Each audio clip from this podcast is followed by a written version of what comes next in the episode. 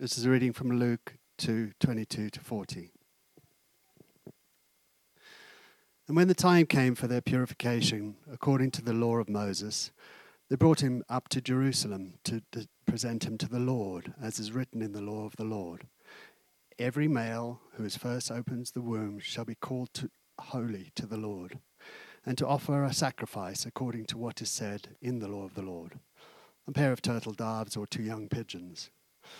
Now there was a man in Jerusalem whose name was Simeon, and this man was righteous and devout, waiting for the consolation of Israel, and the Holy Spirit was upon him and it has been revealed to him by the Holy Spirit that he would not see death before he had seen the Lord's Christ. And he came in the Spirit into the temple. When the parents brought the child Jesus to him to do according to the custom of the law, he took him up in his arms and blessed God and said, Lord, now you are letting your servant depart in peace according to your word. For my eyes have seen your salvation that you have prepared in the presence of all peoples a light for revelation to the Gentiles and for the glory of your people Israel.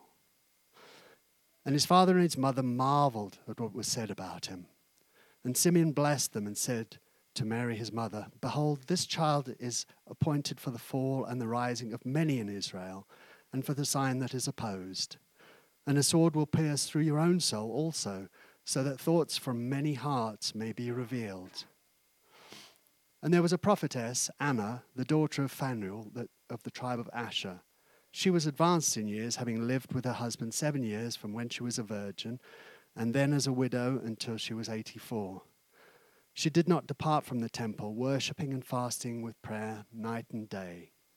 And coming up that very hour, she began to give thanks to God and to speak of him to all who were waiting for the redemption of Jerusalem. And when they performed everything according to the law of the Lord, they returned into Galilee to their own town of Nazareth. And the child grew and became strong, filled with the wisdom, and the favor of God was upon him. Word of the Lord. Be to God. You may be seated, and the kids are invited to Children's Church with Kelly today.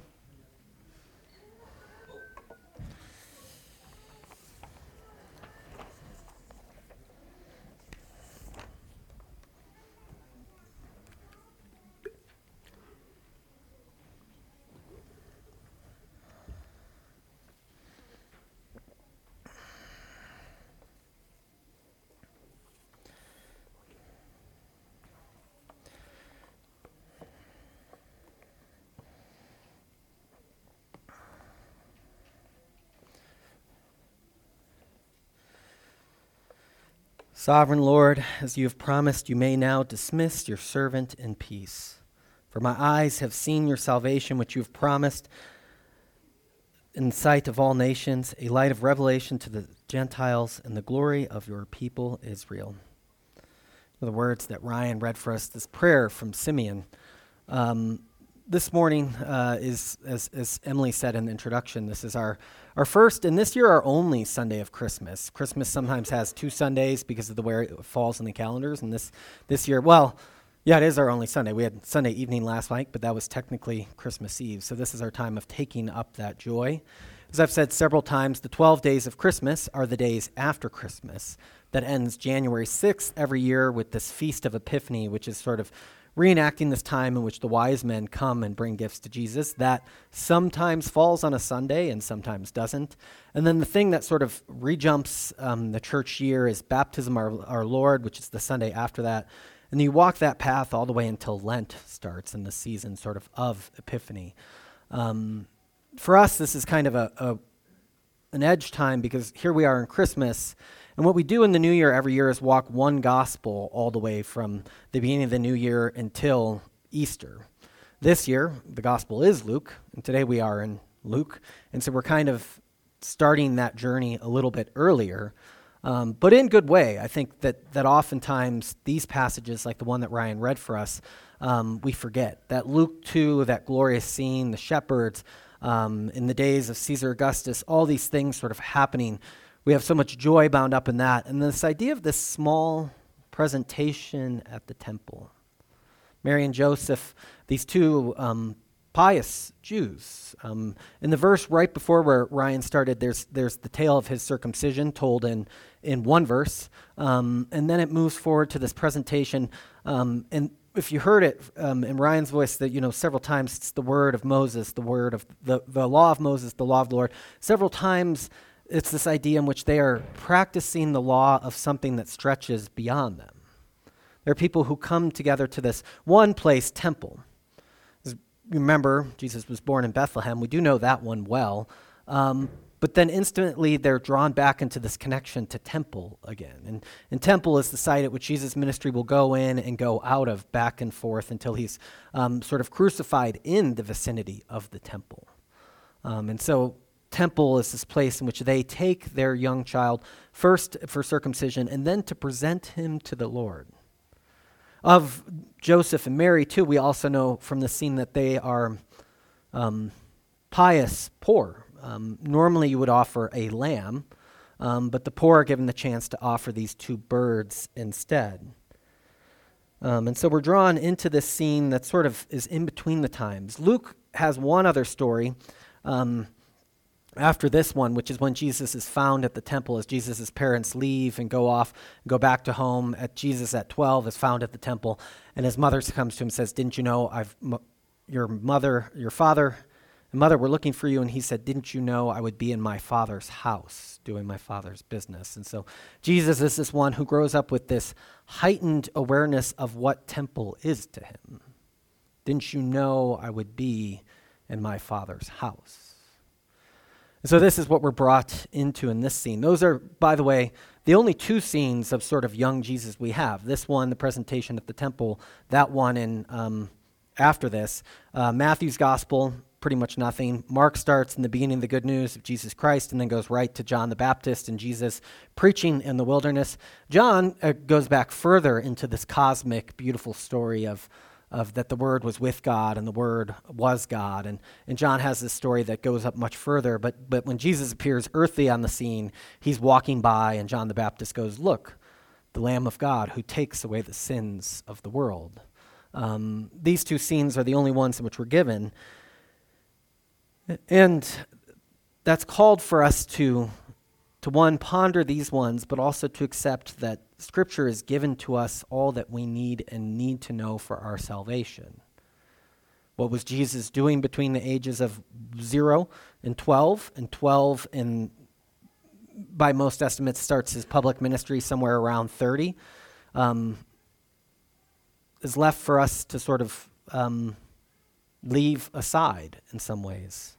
Although it is worth noting that this phrase that the end of the reading for today that and the child grew and became strong. He was filled with wisdom and the grace of god was on him.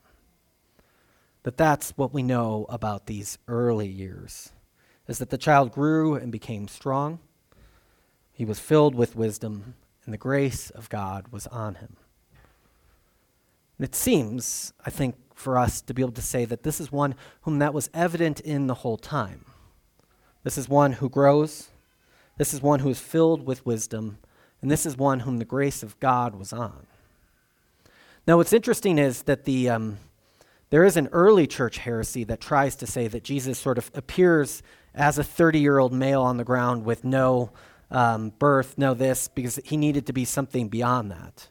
As we talked about in the Christmas Eve sermon, there's this great tension, which that if he were only man, then it would be possible for all of us to be the Savior of the world to some degree. And so he needs to be God. And yet, if he were only God, he would be no help to us. That Christ in his carnation becomes fully God and fully man is the spot in which he can actually um, live into that truth that is beyond us, live into that reality and wholeness and perfection and wisdom that we don't have and yet still at the same time in his manhood be a help to us in his humanity. Um, and so this Sunday we've, we have this passage um, that has Simeon's song in it, which we'll talk about as we get to it. Um, one, of, one other thing I wanted to say is that as we talk of Simeon's song, and just to sort of start off this morning, is this idea of we sing a lot at Christmas. Um, and Luke seems to get that. So there's Mary's song, there's the angel's song, there's Simeon's songs. That, like, this fulfillment of what God is doing in Jesus Christ has this way of rousing the soul towards singing. Um, and you can think in your own life, there are moments, possibly, I think for most of us, where our souls are either roused towards singing or poetry, or if you're not either of those things, silence that has this sense of awe, but also has this sense of fullness, almost like a song. Um, it has that way of sort of welling within us. And so, what we see at the beginning of Luke's gospel is these scattering of songs um, placed. In these songs, um, Simeon has a, a warning about the challenge that comes with this Jesus, this one who's born um, as a sign of contradiction that we'll talk about. But these songs all have within them this sort of joy, um, this sort of seeing what has finally been promised is happening now. That what had long been silent, that Israel's prophets had gone away to some degree, that the word had sort of remained um, passive, that Israel still is in exec- ex- um, exile in this Roman Empire. And all these songs have this way of sort of seeing that this is it again, that God will be with his people. Notably, even this idea of um, there's tension in the Jewish community of how much the presence of the Lord is in this new temple built um, not entirely by Jewish hands through, through compromise. And so, Mary and Joseph bringing Jesus to the temple is like bringing that presence to the temple again. That presence that's supposed to reside there is now residing in him. And this is what causes great joy for Simeon as he sees this child. One of the things I want to note as we sort of begin today is, as we've talked several times throughout the, um, uh, oh, this is Luke, um, strong like bull. Um, uh, I don't even know what movie that's from. Um, the uh, the gospel writers will have the image up that Chris made for us next Sunday. Although this one I love for Christmas time are paired with four beasts from the book of um, Ezekiel, and they're four winged beasts. Matthew is a man. Um, uh, Mark is a lion. Uh, John is an eagle, and Luke is often paired as the um, winged bull or the winged ox. Um, and the reason for that is that he has the sense of the sacrificial system built within it right off the bat.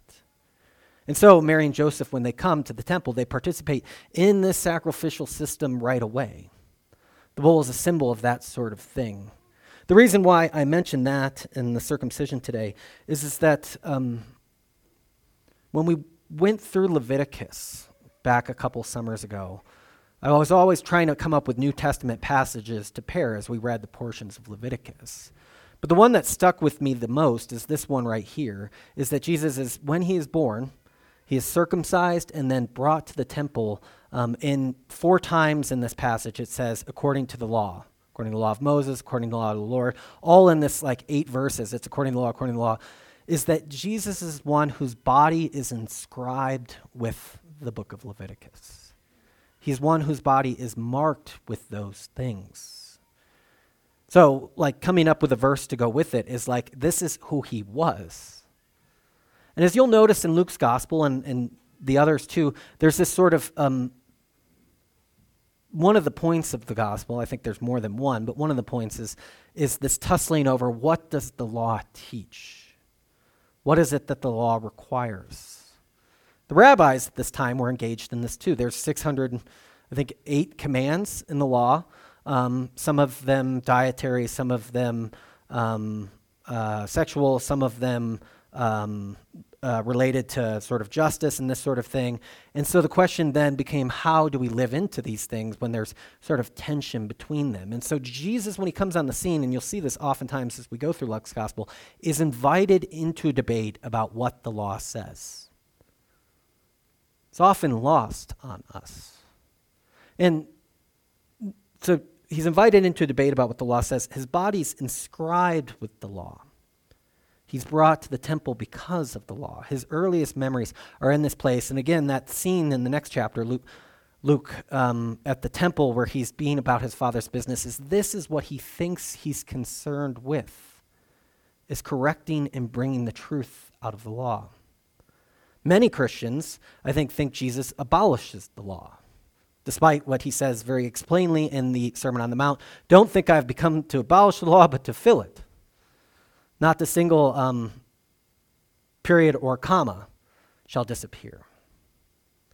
And so, what Jesus becomes in his ministry is this rabbi teaching and expounding the law in its truth, what it was meant to be. And what's interesting is you'll see him heighten certain commands and lower others. We as Christians mainly focus on the lower. You can go and work on the Sabbath. In Colorado, you can go to a restaurant today or do whatever you want, except for buy a car. One of the last blue laws we have left. Um, uh, we, we, we see car salesmen as somehow deserving of a Sabbath that nobody else is. Um, uh, I don't know what that says about us, but um, I don't know how that came up. Um, we got there because Sabbath. Oh, he, he, he lightens the concern on the sa- Sabbath for those who love um, pork or bacon. He lightens the concerns on dietary laws. Um, and then so we as Christians get the sense in which he's always lightening. But he heightens the concerns on marriage. Divorce was common and, and more freely practiced in ancient Israel. Um, Jesus heightens that concern. Or he heightens the concern on lust. Verdict said if you commit adultery with somebody, um, but I say if you even look at somebody lustfully in your heart, you've committed adultery with them. Or if you say to your brother, Raka, you fool, you've murdered them in your heart. Jesus' way of living and interpreting the law um, is in some sense, uh, and this is what I think the early Jews we find in his gospel find so convincing about him, is he interprets it um, in a way that it's almost as if he wrote it. That he is one who's studied and been um, focused on it, that he can clear, clearly, clear, clearly see what it means for the law to be interpreted um, in a way that's full.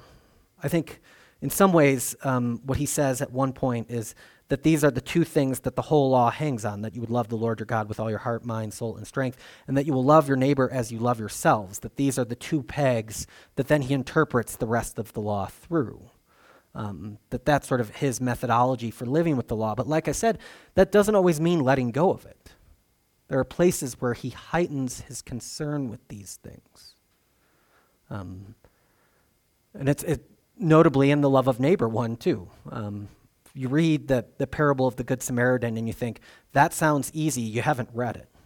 Um, he puts himself at risk. He walks off the road. He slows his journey down. He puts him on his camel, this beat up, broken man. He bandages him, which, like, um,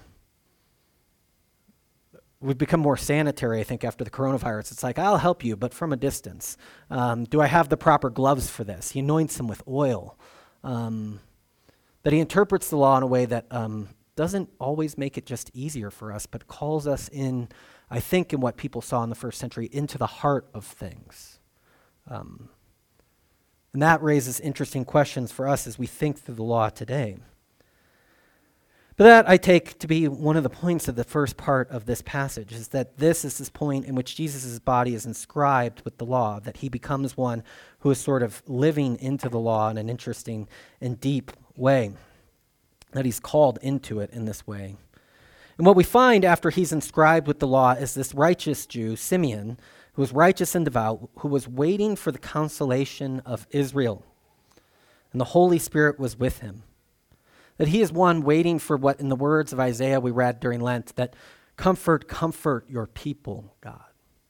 He's waiting for the comforting of these people who are in exile. He's one, it says, who has been revealed to him by the Holy Spirit that he would not die before he had seen the Lord's Messiah. Um, I always think that that's a, uh, a bold, uh, to hear that. I mean, to hear something like that and then to believe it, like, especially as you get older. Um, and then for Simeon to keep showing up. Like, I won't die until I see the Lord's Messiah. Well, I'll give you 10 years. Um, like, like to, to continually show up in faithfulness, and then to believe that that might happen. Um, occasionally, as a pastor, I'll meet people who say, you know, I believe God will do this in my life and, and this, that, and the other. And I'm always kind of like, you know what if that doesn't happen? Um, which is not. Um, uh, the spirit is willing, but the flesh is so weak. Um, but there are people who, who maintain that faithfulness. Um, obviously, in Simeon's case, it says this was revealed by the Holy Spirit. But to believe, um, one of the scenes that's mirrored in this presentation at the temple is when um, Hannah presents Samuel in the Old Testament. And she goes and sees the prophet and she says, I want to have a child. And he says to her, You know, may what you wish be sort of fulfilled. Um, and then she goes back to him and she says, This is the son whom um, I had come and worshiped and asked for, and I'm presenting him to serve at the temple, similar to what's happening with Jesus. But I love it because I could almost, the pastor in me imagines the old prophet being like, of well if you believe it of course that'll happen. Go away. Um, like and, and here she comes back to sort of call his bluff like reminding him of what he said. Um, and i think that happens to us in our christian lives. We're reminded of these promises that we forget but they happen um, uh, so Simeon, it had been revealed to him, and moved by the Spirit, he went in the temple courts. And when parents brought the child Jesus to do for him what was custom of the law required, Simeon took him in his arm and praised God. Here he was, this one waiting for this consolation of Israel, and in an infant sees it. And a child, the Spirit reveals to him that this is the one. And his prayer is a, is a powerful prayer. Sovereign Lord, as you have promised, you may now dismiss your servant in peace. For my eyes have seen your salvation, which you have prepared in a sight of all the nations, a light of for uh, light for revelation to the Gentiles and to the glory of your people Israel. Sovereign Lord, have you have promised, you have may now dismiss your servant in peace. A couple years ago, I was using, using a prayer book, and this was the night prayer every night. Um, and there were times in which it became like, I've seen what God has called me into. As I lay myself down to sleep, I can prepare. You may dismiss me in peace, for my eyes have seen your salvation. There were times when I prayed that, and I was like, well, it's this prayer again uh, 365 days a year. Um, um, and yet, if you think about this as an evening way of dismissing yourself into sleep, and we, um, Advent people, a people of watching and waiting, we catch in Simeon the sign of which we're not always watching and waiting. We lean into that theme heavy in Advent. I'm not changing that. I'm stuck with that. I like that theme. And yet there's also this prayer too. For I've seen your salvation. You can dismiss me to go in peace. And Simeon doesn't even ask to say, like, I want to see where this is going. Um, he, he says that this is now the time in which I can be dismissed. And the way in which the story is told is similar to an Advent way, in which um, this would be like a, a master telling his servant to keep uh, watch for a star, for a light. Uh, it says, light of revelations for the, uh, the Gentiles. And Simeon, in seeing that star, knows his task is now fulfilled. I think this is the heart of Christmas season in a lot of ways. Is for us to take into ourselves that we have seen this light and that promise is now fulfilled. Scripture um, often exists in this tension between what I always call the already and the not yet. Um, we have these times in which we are in the not yet. In Advent, we lean heavy into the not yet, that this is not yet the time of fulfillment. This is not yet um, a world in which um, uh, justice is fulfilled, um, swords have been beaten into plowshares, um, people no longer get sick and ill from cancer and die. Um, uh, that people are freed from human trafficking. There's, there's still a not yet in this world. And to, and to forget that is to, to make the already the whole thing. And perhaps in my realism, this could be my fault, um, there's an already too that we are apt to forget if we lean on the not yet too hard. There's an already in which God has done this act in Jesus Christ. That the, um, uh, great theologian says that in, in the, the, the match with with chess, in some sense, checkmate has been declared. We're awaiting the fullness of that day. That this, what Simeon sees, or what we practice in the good news of Jesus Christ and his resurrection, is the, is the um, bell toll that the battle is, in some sense, already decided in the favor of life and goodness and God. The fullness of those things is what reigns and remains. And so, this is perhaps an already Sunday, and since I don't like that, moving forward. Um, uh, no, he, but he says, you know, this, this, this light um, for the Gentiles, which is this promise of old as well in the Old Testament. Um, that, that, and it, the, the glory of the people Israel, in some sense, in Simeon's mind, is this ability to be able to draw in all people into this story. As Jesus is marked, um, I think it was the, the biblical scholar Walter Brueggemann who calls this the scandal of particularity which is that this one, by the law, by the law of Moses, by the law of the Lord, marked in this way, is then the light which draws all people in. But that's um, there's a scandal to that, right? You know, you would prefer this sort of universal meshing of. Um, has anybody teen, seen the TV show Community? where they develop a, a mascot called the human being, and he's like this amorphous mess of whatever. And of course, that's what it would turn out to be if we did do that. Um, don't look it up. Um, um, but you could imagine just this bland sort of being that we would use, and yet God's message was to call particular people in Israel and Abraham through the Exodus, through all these stories, so that that could be a blessing to all people. It's noteworthy that when he calls Israel, he's very clear on like, not because you were the most pretty, not because you were the most vast, not because you were the strongest, but because I needed to make a people that had no other ways, to make a people where there was no people. Um, and this becomes the glory of Israel, and the church in, in great sin can forget that. Um, in the words of Romans, Paul says that we are the branch that's grafted on to the root. Um, and if the church forgets that it only stands or has life because of what God has done in Israel, um, falls in danger of losing the whole thing itself. Um, but the last thing I want to focus on this passage um, first, there's the prophet Anna who gets um, sort of a, sh- a, longer story, but no words. Um, she lives to be very old, it says, and she was a widow. She never left the temple, but worshiped night and day, fasting and praying, this other person waiting. And coming up to them at that very moment, she gave thanks to God and spoke about the child to all who were looking towards the redemption of Jerusalem. Here in this scene, we have uh, Anna sort of being the first evangelist in some ways.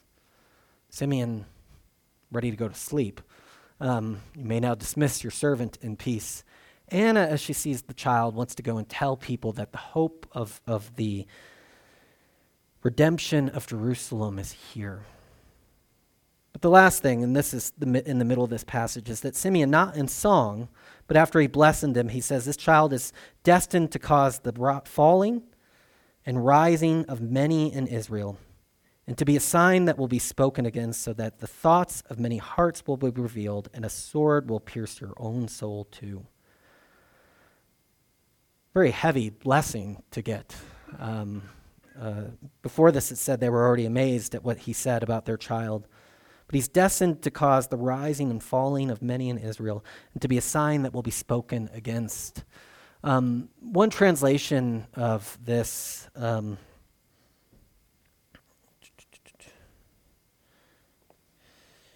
He will be for you a sign of contradiction. Um, Jesus will be for you a sign of contradiction. Um, in the last century, um, various Catholic thinkers have latched on to this sign of contradiction um, on the back of the bulletin. It is becoming more and more evident that those words, a sign of contradiction, sum up most felicity the whole truth about Jesus Christ, his mission, and his church. One of the things and the reasons why we're named Defiance Church, I think it's the second one, is that we're named Defiance because we stand as a people of life in a world bent on death. Um, one of these Catholic theologians coined the phrase of the modern world that it's a culture of death It's reassuring, isn't it? Um, uh, Philip Rieff, actually, a Jewish um, psychologist who studied a lot of Freud, actually um, dubbed our culture a death works as well. And if you look at what some of, I think, the non technocratic optimist thinkers, the brightest, there are technocratic optimist thinkers. You'll never hear me speak kindly of them. Um, but if you look at what the people who, who I think looked into the heart of reality during the last hundred years, all decided that there's something bent toward death here. And it's in this time, I think we find the fullness of what Pope John Paul II is saying there is that in Christ, the mission of the church, the fulfillment of these people, is to be a sign of contradiction. I had never paired this with the word defiance before, um, but I think and I hope and pray that we can find ourselves drawn into what it means to be a sign of contradiction. And I don't know what that means in all of our workplaces and all of our friendships and all of our lives. But there's things in the gospel that point to this sign of contradiction. To be a people of forgiveness means that the same stories don't keep repeating themselves. It took me a long time to realize that, that forgiveness is not this weak position, but is actually the strong position says that this shall be no more, this shall not continue, this ends. Letting go of that. Prefer to go by an eye for an eye, tooth by tooth, but this stops now. We talked about the Good Samaritan, this love that goes beyond clan and into people and to help along the broken side of life, risking exposure yourself um, and so, you know, this will be a cause for rising and falling. It will be revealed in that. There will be a chance for rising and falling. So that the hearts, thoughts of many hearts will be revealed. Um, it's a hard truth and not one that I always receive well. But in this sign of contradiction, the, the hearts, my heart, is often revealed. Um, will I say business as usual is the way the world runs? Or will I open myself up in the way that Christ is for us to be a sign of contradiction to the, to the age of the machine sort of bent towards, towards death? Um, can we live into that? And here he says to Mary, and a sword will pierce your own soul too. Um, Mary, in many ways, is well, people will pray to her as the mother of the church. Um, so much so, there's many different interpretations of what does it mean to have our own soul pierced by this. Um, but I think one is is that uh, as her soul is pierced in the sign of contradiction, so too shall be ours. As people who are witness to this, who are invited into this, a sword pierces him, but it shall pierce our own souls too.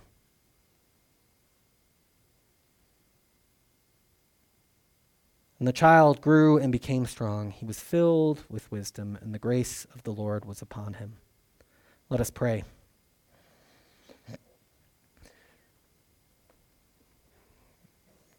God, we positioned ourselves as watchers during the Advent season. We called ourselves into keeping watch, to looking for your signs of life, and to hearing the signs of the consolation that Israel needs, the people like us need. So, too, like Simeon, may this day and this Christmas season and some part of our lives sing forth, Sovereign Lord, if you have promised, you may now dismiss your servant in peace, for our eyes have seen your salvation the salvation which is a sight to all nations, a light of revelations for the Gentiles, and the glory of your people Israel. In this rising and falling, may we join that which is a sign of contradiction and become your people in the world. We ask all this in the name of the Father, and the Son, and the Holy Spirit. Amen.